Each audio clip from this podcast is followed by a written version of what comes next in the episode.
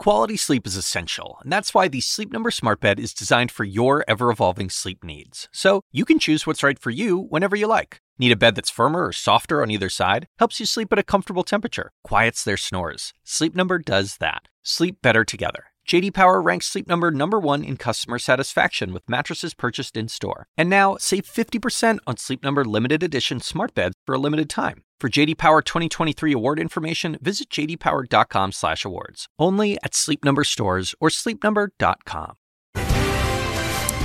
Today on Inside Politics, firing back. Donald Trump is on a social media tear, sending dozens of posts and reposts slamming the court ruling that kicked him off the ballot in Colorado. His Republican rivals are, for the most part, standing with him. Plus, President Biden is grappling with a critical decision on Israel. The UN Security Council is set to vote on a resolution to stop the fighting in Gaza. big question will the U.S. block it? And Congress is paralyzed. Uh, lawmakers heading home for the holidays after one of the most unproductive years in history and 2024 might be even worse. I'm Jim Acosta in for Dana Bash. Let's go behind the headlines in Inside Politics.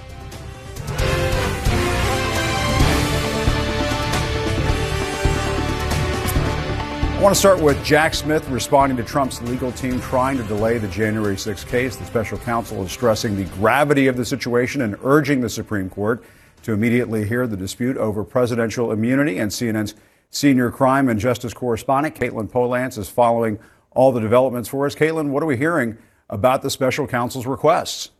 Well, Jim, the special counsel is back before the Supreme Court saying they want the Supreme Court to be looking at this question of presidential immunity now for the former president of the United States, whether he can be tried, whether he can be a criminal defendant, a legal issue that has to be determined before Donald Trump goes to trial. That trial is set for March in federal court in Washington.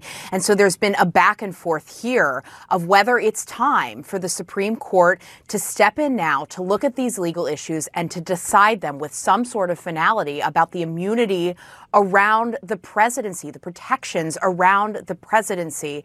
And so now the Supreme Court could act at any moment. They could decide to take this case or not. If they choose not to, or if they sit on it, it is going to be an issue, a legal issue that a intermediary court, the DC Circuit Court of Appeals, already has teed up to be looking at in the beginning of January. But there is a lot at stake here. And the latest filing that came in from the Justice Department, Jim, today argues that this is an issue of great constitutional moment. They cannot be clearer that this is one of the most significant constitutional issues in criminal history for the country and that they want the Supreme Court to be dealing with it now, that it doesn't need to be going through these extra steps. Of course, Donald Trump says, well, we can delay because everything here is political. Yeah, I mean, Katelyn, this is uh, turning into kind of a Donald Trump logjam at the Supreme Court, potentially, right, with the Colorado case, and who knows what else is out there. Maybe the documents case might present a Supreme Court issue. I mean, it, it's piling up over there.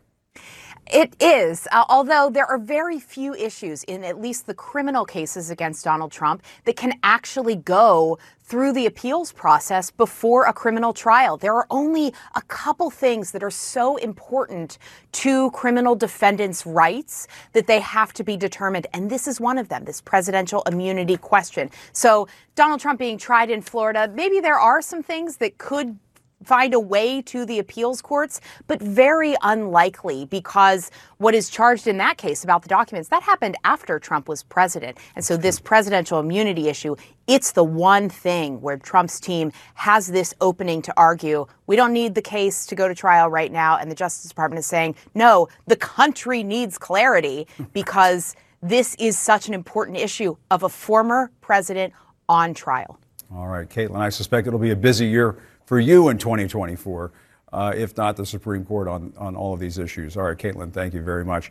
Uh, now to another Trump legal crisis. The former president is responding to the Colorado ruling that he's not eligible to run for president because of the 14th Amendment's insurrectionist ban. He just posted on Truth Social, quote, I'm not an insurrectionist.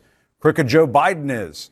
Uh, Trump loves the I know you are, but what am I defense. But there's only one president who tried to overturn an election, and he's no longer in office. On the 2024 campaign trail, Trump's Republican rivals are navigating how to talk about yet another Trump court case. The answer has mostly been to defend him, at least to a point.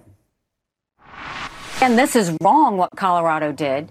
Chaos does follow him, and we can't have a country in disarray and a world on fire and go through four more years of chaos. We won't survive it. You don't defeat Democrat chaos with Republican chaos. I think we should beat Donald Trump at the ballot box, not in the courtroom. And I don't think that it will end this era, which I think needs to end in our country of Donald Trump, um, by courts doing it. And Trump's legal jeopardy has dominated the primary race from start to finish. Governor Ron DeSantis says it's no coincidence that he's also dominating in the polls. I wish Trump hadn't been indicted on any of this stuff. It distorted the primary. Because it's helped last, him? Is that what you're saying? It's both, both that, but then it also has just crowded out, I think, so much other stuff, and it sucked out a lot of oxygen. I want to bring in my uh, political panel on all of this. CNN's Alayna Treene, uh, CNN's Jeff Zeleny, Tia Mitchell of the Atlanta Journal Constitution, and CNN's uh, Manu Raju. Uh, so one day uh, Donald Trump says, I haven't read Mein Kampf.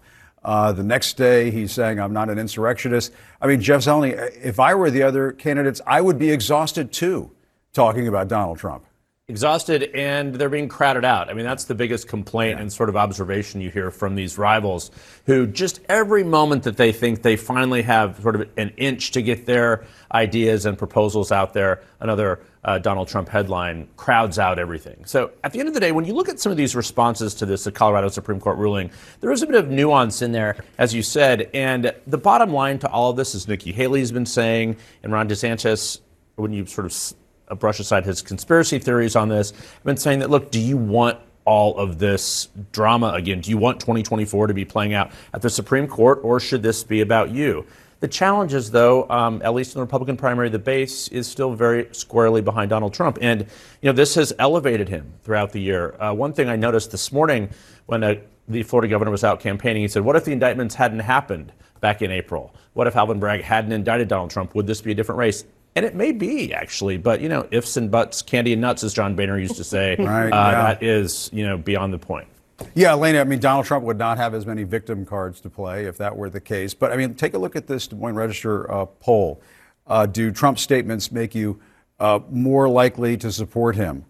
Uh, it says more likely, 43%. The radical left thugs that live like vermin in the U.S. need to be rooted out. 43% uh, more likely, 23% less likely. Immigrants are poisoning the blood of America, 42% uh, more likely, 28% less likely. I mean, yes, he's in all this legal jeopardy. The cases have sucked a lot of the oxygen out of the race, but he's throwing all of this toxic red meat to the base. They're eating it up. And he's, I mean, that also is perhaps a, a, big factor in why he has the support that he has right now. Yeah, there's a couple things. I mean, yeah. with the legal challenges, there's no question that they have helped him with fundraising in the polls. Um, it's interesting. I remember uh, in the summer, after the first slate of indictments that he had res- had come down against him, his team had actually questioned whether he would continue to enjoy a boost from uh, the legal issues that he was facing, or if it would just be a short-term uh, thing for them. And it's proven to outlast a lot longer than I think they were anticipating. But as for the red meat that he's throwing at these voters, I think it's important to remember that this isn't entirely new rhetoric from Donald Trump. In 2016, in 2020, we've seen him use the same type of anti immigration, violent, dark rhetoric. If anything, oh, yeah. though, it's become far more extreme and far more dark uh, now that it's in 2024. But you're right, they are responding very well to it. Right. And, and I mean, and we saw during the Trump administration, I mean, we saw the policies of family separation and so on. But Manu, I mean, I, one of the things that has also been a problem for the Republican Party is a lot of members of Congress, a lot of Republican leaders don't know how to talk about this. Yeah. And we're seeing this in some of the sound we just played a few moments ago from Nikki Haley to Ron DeSantis. They just don't know what to do with this. Yeah, I mean, what are we in year eight of Trump and they still haven't quite yeah. figured out how to. But look, that's not just reflected among the leadership on Capitol Hill, which many of them on the Senate side in particular want nothing to do with Trump, don't want to talk about Trump. The House Republican side just brush everything under the rug and align themselves with Trump. That that has played out. But also, it's reflecting on the campaign trail, right? I mean, DeSantis, Haley, and Christie have had much different strategies about how to deal with Trump. Christie's gone right after him, attacked him, said, you know, called him everything from right, you know, someone who should not be part of the, you know, not have off the, the office again. Disgusting. Disgusting. That yeah. was the word I was looking for. Yeah. But you know, DeSantis is trying to go after him on the policy side. Haley's just mostly been said about, oh, just you don't want all this chaos. But none of it has really worked. I mean, yes, Haley has had some momentum, but she's still very far behind. And, and they're right. Whenever there is a big controversy that happens to Donald Trump, he uses that to rally the base behind him. And these candidates feel like that they have to align with where the base is going. Um, and that brings me to uh, Tia. I want to play a little soundbite from a guy named Joe Vise. I hope I'm saying his name correctly, an Iowa voter. And listen to what he has to say. Very interesting stuff. I feel let's get somebody else, you know, so that he's not our choice. There, that's the bottom line, you know. Is he, you know, the lesser of two evils, you know, and that's what it comes down to. If it's Trump and Biden again, you know, people are going to vote for Biden because they don't want Trump. You know, T, I wonder, you know, as the politicians, as the leaders, as Manu was saying, the other candidates in the race are struggling how to talk about Donald Trump. I mean, here we have Joe Vise, kind of uh, almost in Joe the plumber mm-hmm. plain spokenness. Maybe it's Joe the electrician or the farmer out in Iowa. I'm not sure. Uh, but uh, kind of boiling it down, that at the end of the day, the voters may just say, you know what, we had Donald Trump, as Manu was saying, for eight years. Let's do something different, or let's stick with Biden.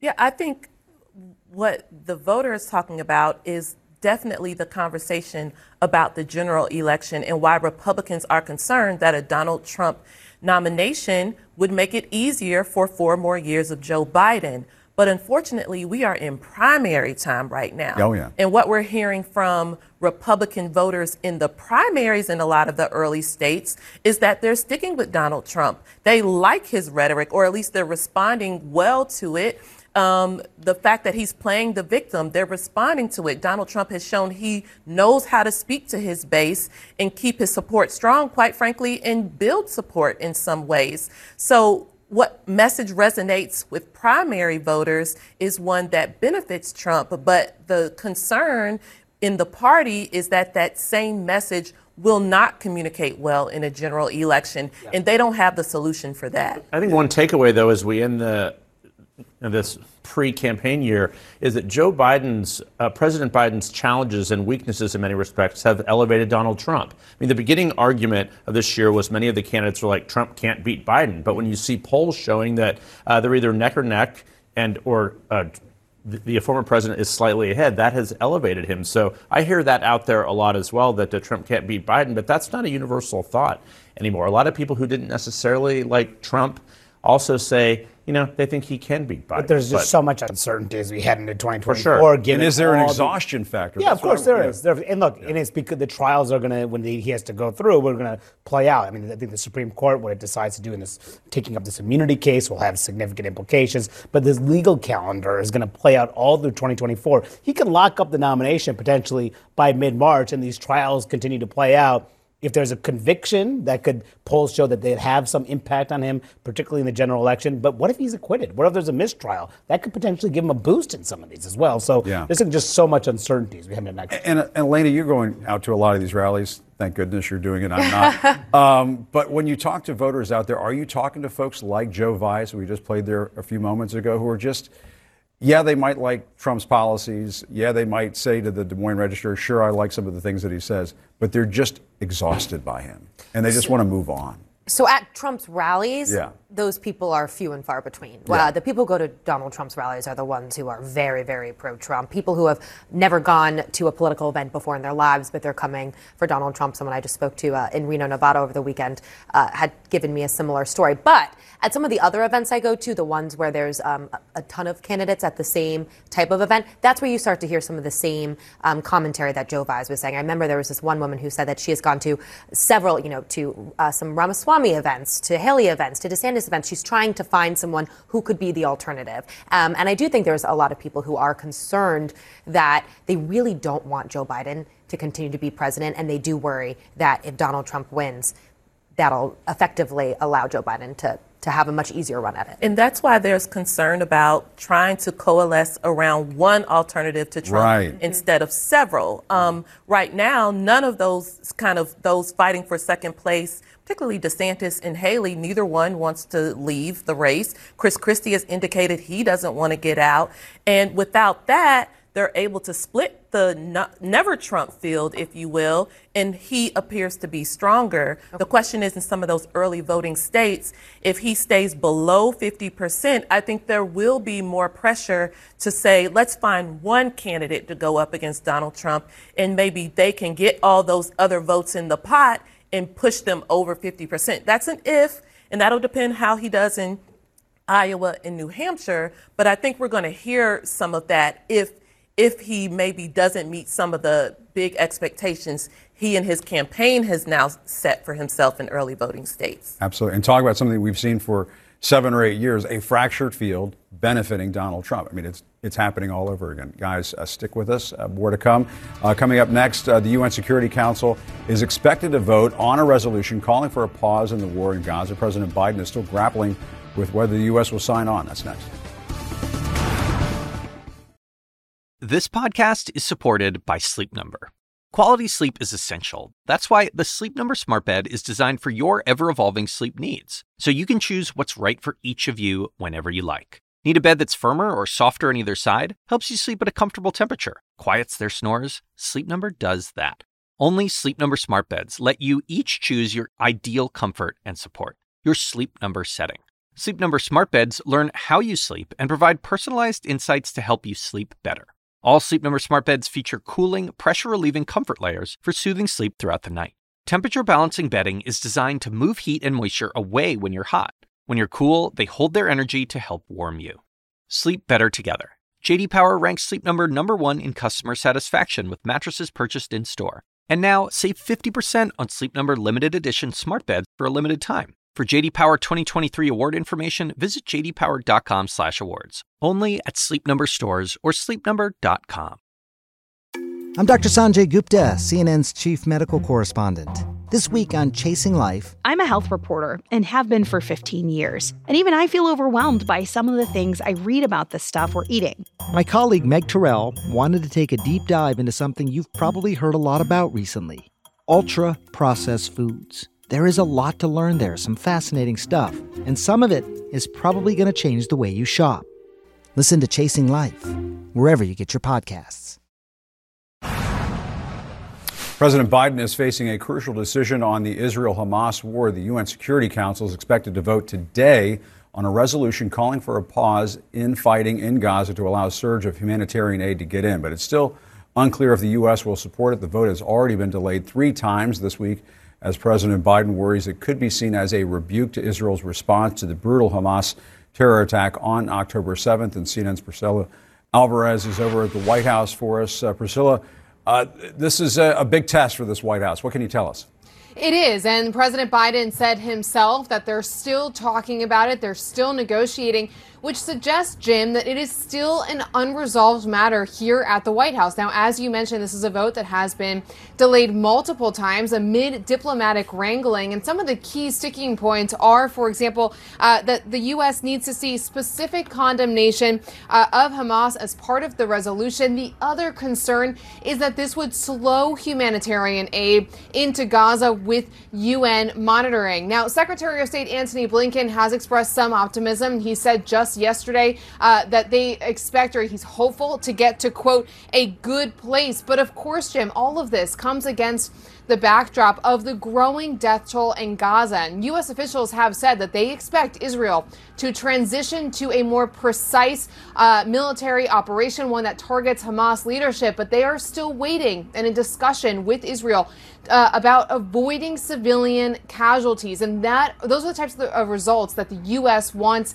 to see and where they have pressure from the international community and here domestically to make sure that that is the case moving forward. But of course, the big question uh, moving forward, or at least for today, is what happens with this vote. And Priscilla, you're learning about a significant call the president had this morning. What can you tell us? That's right. Uh, President Biden and Mexico's President Andres Manuel Lopez Obrador were on the phone this morning about the situation on the U.S. southern border. Now, sources tell me that the White House has been wanting to place additional pressure on Mexico to drive down the number of migrants who are reaching the U.S. southern border. We have seen over the last few days that there have been more than 10,000 migrants crossing the border each day. That is a significant strain on federal resources that is raising alarm bells internally. In fact, just yesterday, yesterday, current and former uh, Homeland Security officials were telling me that this could be the breaking point for the U.S. Mexico border. And clearly, the White House sees this as a priority, with the president getting on the phone this morning with the Mexican president. Uh, that is a very important phone call indeed. All right, uh, Priscilla, thank you very much, and my uh, great panel of reporters. Uh, that's back with me. Uh, Jeff Zeleny, I mean, this, this is an issue uh, for President Biden. You were talking about this in the previous segment, that there are just these issues that are weighing down the president. It's giving Trump some daylight to make this a tight race. It's going to continue to make it a tight race. Let's show this Quinnipiac poll on the president's response to Israel and Hamas approved 34%. Uh, that was uh, higher uh, just back in November. Um, and it's obviously gone down since then. Uh, your sense of it right now, Jeff? Look, it's a big challenge uh, for this White House, without question. Uh, you know, and we can look at this demographically across the slices of voters. young voters have big concerns what the White House is doing here. I mean, we can see it, we can feel it, all the elected officials we talk to. And it's not just young voters. I mean, we have seen the just absolute brutality um, that obviously happened on um, October 7th, but then um, against uh, Palestinians in the wake of that. So, look, the White House is limited in one respect of what they can do. We have seen the president's tone shift dramatically mm-hmm. yeah. from the beginning there in the early days of October 7th. That we've seen his administration, he has sent virtually every top official over to the region, uh, essentially to uh, keep an eye on uh, the government there and the military there as well. But the White House knows this is a problem. Uh, but again, this is the challenge for any sitting president. They must deal with what happens around the world. And this is, uh, it's not a quagmire, but it's a major challenge for him that they would like to extract themselves from. Yeah, and Manu, and, and the White House is hearing from members of Congress and the Democratic Party. Yeah, a growing number yeah, of members yeah. of Congress, not just ones on the far left who have been pretty outspoken against Israel's action really from the start, but even some of the more mainstream members who want to push back against what the Netanyahu government. You've seen that reflected in some of the president's tones and some of his actions, but not as far as, as a lot of Democrats would like. But the challenge for Biden will be the second that he starts to move more towards the Democratic position, then he's going to keep getting hammered by Republicans. And a lot of Republicans at, at, were supportive of the president right off the bat in his resolute support right. for Israel. The second you back off of that, that becomes a real challenge. And when you point to the real question about what do you do with aid? How do you deal with aid to Israel? There is just a growing push within the Democratic Party for some conditionality on providing aid, providing humanitarian aid to folks in Gaza, and that's going to complicate things as the U.S. tries to figure out a way to unite behind Israel at this key moment. And yet, I mean, despite all the talk about the polling and how things haven't been going so well for President Biden, at the same Quinnipiac poll among registered voters that shows the race is still very tight between President Biden and Donald Trump. Biden leading, I, I, believe, by one percentage point in that latest Quinnipiac poll. And this is something, uh, Tia, that the uh, Biden campaign just put out uh, this uh, campaign post uh, comparing Trump uh, to Adolf Hitler. I mean, this is something that the, the campaign is just diving in headfirst on this and making it very clear. Trump parroting Hitler. We will root out my political opponents, live like vermin within our country. And then a, a, a quote from Hitler Jews are vermin and pests that must be exterminated and so on. And so, I mean, we heard the president talk about this to some extent yesterday when he was out on the tarmac uh, when he was in Wisconsin. He hasn't talked about this a whole lot publicly uh, in front of the cameras, but the campaign has been saying, you know what, we're going to draw these comparisons. Absolutely, because again, the campaign knows that for all of Biden's kind of downsides and the challenges in the polling, the challenges he faces trying to run the country, there's a big segment of the U.S. population that is fearful and concerned what four years under Donald Trump would look like. And Donald Trump, quite frankly, keeps giving them fresh examples to be worried about. And so these latest comments he's made about immigrants and, and using language that does, if not directly quote Hitler, evokes some of the messaging that we heard from Hitler that led to the Holocaust and all these other atrocities, people are like, I don't want that as our president. So the Biden campaign, and we can expect them to pull out all these things as we head towards the general election if Donald Trump is the nominee. And what they're telling voters is decide is this who you want as your president? Yeah, and I and I asked Tom Nichols with the Atlantic over this past weekend, why hasn't been uh, Biden been more forceful about this, talking about this? out in front of the cameras and saw. He had made a very uh, interesting comment about this. Let me play it, uh, and I'll talk to you about it on the inside. I think if the president went out there every single day and said, "Here's the crazy thing uh, Donald Trump said today, and here's how I condemn it," um, by the time we reach next November, Americans are just tuned out. They're they just will be um, overloaded with it. I think when you're dealing with somebody like Donald Trump, you have to be careful about amplifying his message and you have to pick your shots. Yeah, Alayna, what do you think about that? I mean, it's an interesting argument, and I think he's right in the sense that, you know, a lot of people have Trump fatigue. You hear it's the same thing we're seeing with a lot of these um, court cases that he's facing. It's definitely the same thing with a lot of the rhetoric. You know, to have a former president uh, parrot language of Adolf Hitler is something that I think no one would anticipate. But some people are shrugging it off or don't give it as much.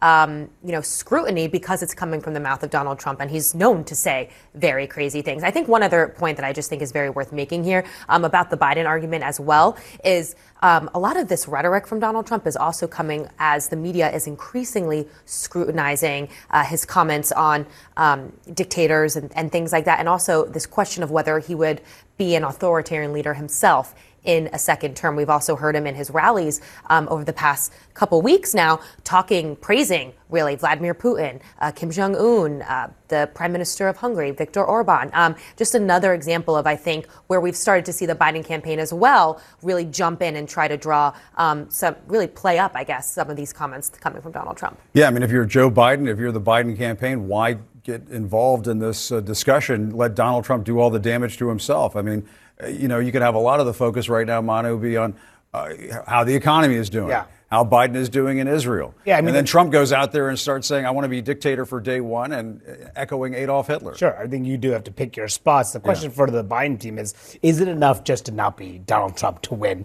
reelection? Or do you need to have some sort of proactive message, talk about what the exact vision is for the next few years and what exactly that agenda is. And does that matter? And then that's, you know, Trump, of course, has rewritten the rules of politics. So maybe it's just not being Trump is good enough. But we'll see. The polls show that it's still a close race as they've just tried to draw that contrast. But maybe that's not enough. We'll see. But the contrast works better, they think, than anything else. So until the economy improves or something, uh, they're trying to get Democrats back home. That's what they need to do first. And Biden maybe seeing that happen, uh, courtesy of Donald Trump and what he's been saying lately. All right, guys. Uh, more to come. Uh, thanks so much. Coming up, a paralyzed Congress got almost nothing done this year. You probably didn't notice that because they just didn't do a whole lot. Uh, what went wrong, and is there any reason to hope that 2024 will be a lot different? That's next. At the start of 2023, it took the House 15 votes in an altercation on the House floor before Republicans managed to elect a speaker. Remember this? Video that will live in infamy. Uh, a speaker who would be thrown out of the job less than eight know, months later, leading to a weeks long standoff over his replacement with all the turmoil in the Republican led House. It is no surprise. Take a look at this. Uh, that Congress hasn't gotten much done. Uh, it's even worse than you may think. This Do Nothing Congress has passed just 27 bills that became law this year, by far the fewest in the first year of Congress uh, in decades. That goes all the way back, I believe, to 1995.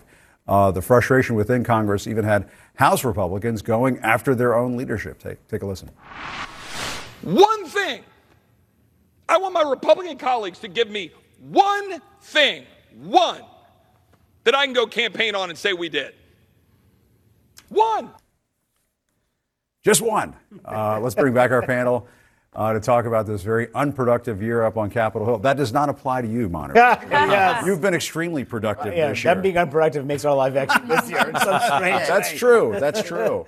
I mean, fist fights and uh, I didn't even mention George Santos. Yeah, I know. Seriously, it's been a wide, a wild year. Look, I mean, the big thing that they did this year was to avoid a debt default. And that is supposed to be the job of Congress, right? Not plunge the country into a global economic catastrophe. But they did it. Yeah. But guess what? They just did it. And they that doesn't deal- count. That doesn't count. And they're going to have to come back and deal with it in the fall because that's the long they extended it for. Look, they are setting up a real disastrous situation when they return in January because not only did the Speaker of the House, when he came, the new Speaker of the House, Mike Johnson, after Kevin McCarthy was thrown out, he agreed to extend government funding for a short period of time up until January and February. Two separate deadlines he set up, which is kind of unusual, but that's what you heard Chip Roy there on the floor. He was yelling about that decision to extend government funding without spending cuts. So Johnson's going to have to make a decision coming in how to deal with that. If he goes the way of Chip Roy, that could will provoke a fight with the White House and Democrats, and we can lead to a shutdown fight all over again. If he doesn't go that way, he will face that backlash on the right. And we didn't even talk about dealing with the crisis of the southern border. And the Republicans say that must be dealt with first before Ukraine and Israel aid can ride along with it. And getting a deal on immigration policy is so complicated. Yeah. Meantime, Ukraine aid is desperately needed by the end of January, most likely. Can they get all that done in this unproductive Congress? There's a lot of expectation that they can't. They're demanding that border security get done, but then they left town also. Until uh, January 8th. Until January 8th.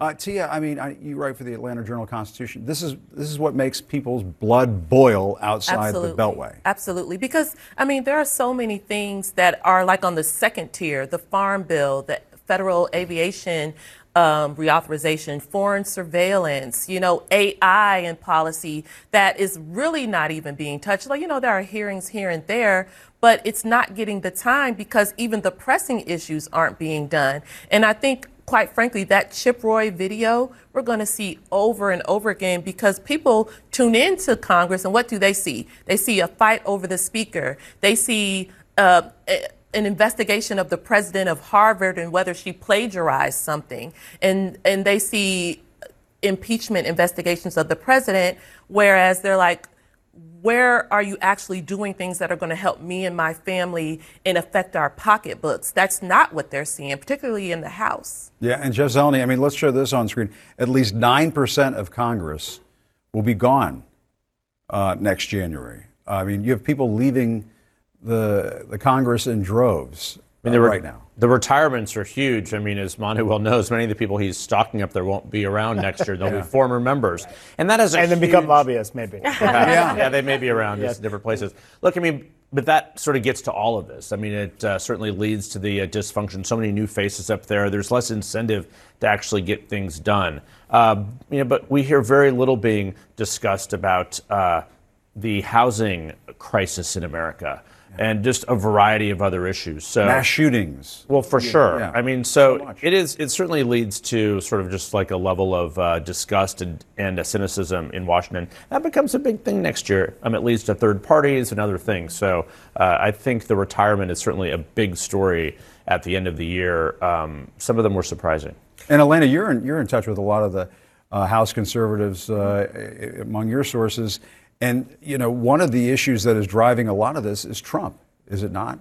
I mean, Kevin McCarthy would not have been in the fix that he was in during all of last year, all this past year, if it had not been for Donald Trump. No, I mean, there's no question that Donald Trump is still the most influential Republican leader. Um, in the country. Yeah. And I think, you know, with a lot of the talk about Congress not getting things done next year, the thing that I keep hearing from a lot of people, Republicans, um, Democrats alike, is that it's an election year. If they thought they couldn't get things done this year, why do they expect that in an election year when so much of the oxygen is going to be consumed um, around what will happen in November, change, you know, somehow change things so that they're actually more productive, especially when, of course, all these numbers, it's not just a presidential election. You have people down the ballot um, in the in the House and in the Senate, some really crucial races that people are up for. They're going to be can- campaigning on. I don't understand why people think that maybe next year will be different. Yeah, I mean, that's such a good point because in an election year, things always get harder because you have people with different calculations. You have people worrying about their primary politics, people worrying in swing districts and swing states,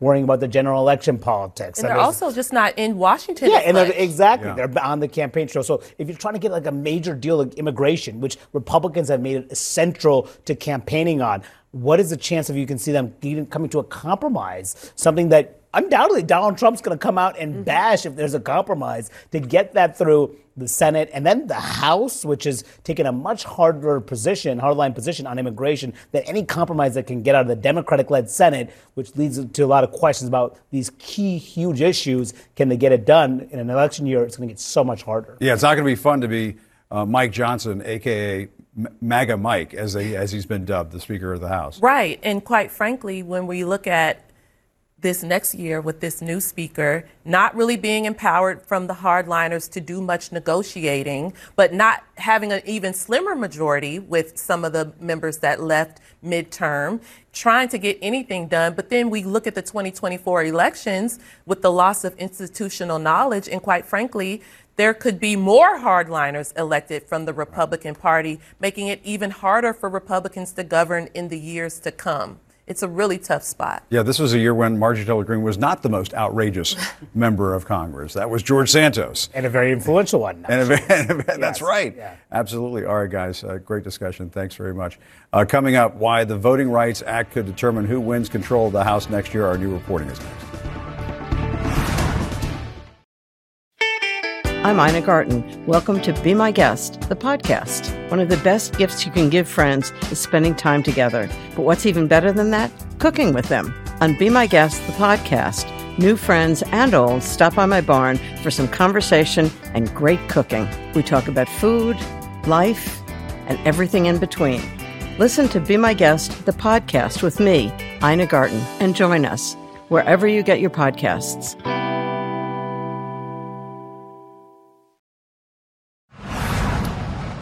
The biggest factor in who wins control of the House next year might not have anything to do with the economy or abortion. Instead, it could be all about the maps, the district lines that decide who votes for who. A handful of states are up against the clock with legal battles looming ahead of next year's elections. Democrats contend Republicans across the South have manipulated maps to preserve their dominance at the expense of voters of color. Republicans accuse Democrats of trying to weaponize the Voting Rights Act for their own political gain. And CNN's Fredreka Schouten uh, has some new reporting uh, for us on this. And if I were to build a show of most important stories to least important stories, we would have done you at the top of the show because this is the thing that flies under the radar, but it is so essential to our democracy. It absolutely is. And yeah. we are seeing enormous fights going on over every single line, every single boundary in this country because the stakes are so high. I mean, who controls Congress next year could very well be determined by this. Mm. And, and talk about, let's talk about some of these maps that we have to look at here. Alabama, uh, the Alabama redistricting case has been pivotal uh, and leading the way for other court cases. I mean, this has been fascinating to watch. It has been. You know, the Supreme Court in recent years has been chipping away at the Voting Rights Act of 1965. And so it was a big surprise back in June when they upheld a lower court that said to Alabama Republicans who control the state legislature, look, you have about 30%, no, about 27% of your population is African American, but only one of your congressional districts is majority black. You need to draw another yeah, one. Let's look at this on the map here. If we show this to our viewers and explain this. Yeah, so this is the map to the far left, you will see in 2020, that's the map that was used.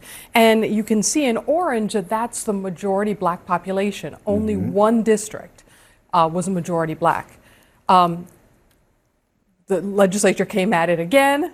Um, they redrew a map, and it looked pretty much the same. Yeah. So both sides went to court, fought about this. It went all the way to the Supreme Court. And finally, um, a court ordered map, you can see the yellow area, has significantly boosted the black population. And this is the map that's going to be used in the 2024 elections. And it will potentially give Alabama, for the very first time in state history, two black lawmakers in the U.S. House of Representatives. Two seats instead of one. Two seats instead of one, and potentially two Democrats. Um, and wow. so that's a change. And again, it's so hard fought because every single seat is mattering this year. And this really could determine the uh, balance of power in the House of Representatives. Exactly. Yeah. We know that the margins are so thin in the U.S. House. We've seen, you know, recently that chaotic fight over who was going to be House Speaker was a was a sign of how thin those margins are. And so you're seeing in state after state fights like these playing out. Um, and we're going to see a bunch more in the weeks ahead. And we're getting down to the wire with uh, some primaries fast approaching. What states are we watching? We're watching Georgia right now. A federal judge right now is trying to decide whether a map that was recently drawn by Republicans in the state legislature complies with his order to create another black majority district in the Atlanta area. Now, why does this matter? If they created an extra district, you could potentially have another Democratic pickup in, in Georgia. All right, fascinating. All right, Fredreka, thank you so much. Really appreciate it. Uh, in the meantime, we're going to go to a quick break and then some breaking news on Rudy Giuliani. He is declaring bankruptcy. Uh, stay with us. We'll be right back. All right, the breaking news into CNN right now. Rudy Giuliani has filed for bankruptcy. Let's go straight to CNN's Katelyn Polantz. Uh, tell us more. Chapter 11 bankruptcy filing from Rudy Giuliani, the former mayor of New York, the former lawyer to Donald Trump after the election. He is saying that his debts are outstanding and he has quite a bit. He's buried under debt. He wants help from the court to restructure that. And what's happening in court is he's revealing how much debt he has. Now, we learned about that judgment just a few days ago, that massive defamation judgment where Ruby Freeman and Shaye Moss were awarded almost $150 million by the jury to be paid by Rudy Giuliani to the best of his abilities. It's very unlikely he's able to get rid of that in bankruptcy, but he also owes accountants, lawyers. He has other pending lawsuits against him and almost a million dollars in unpaid federal and state taxes. All right, Jim. a dark day for uh, the man who was once referred to as America's mayor. Of course, that is no more. Uh, Katelyn Polantz, uh, thank you very much. And stay tuned to CNN. We'll have more on all of this breaking news throughout the day here on CNN, so stay with us for that. In the meantime, thanks very much for joining Inside Politics. I'm Jim Acosta. CNN News Central starts after the break. When you work, you work next level. And when you play, you play next level. And when it's time to sleep, Sleep Number smart beds are designed to embrace your uniqueness, providing you with high-quality sleep every night. Sleep next level. JD Power ranks Sleep Number number 1 in customer satisfaction with mattresses purchased in-store. And now, the Queen Sleep Number C4 smart bed is only $1,599. Save $300 for a limited time, only at Sleep Number stores or sleepnumber.com. Prices higher in Alaska and Hawaii. Quality sleep is essential, and that's why the Sleep Number Smart Bed is designed for your ever evolving sleep needs. So you can choose what's right for you whenever you like. Need a bed that's firmer or softer on either side? Helps you sleep at a comfortable temperature, quiets their snores. Sleep Number does that. Sleep better together. JD Power ranks Sleep Number number 1 in customer satisfaction with mattresses purchased in-store. And now, save 50% on Sleep Number limited edition smart beds for a limited time. For JD Power 2023 award information, visit jdpower.com/awards. Only at Sleep Number stores or sleepnumber.com.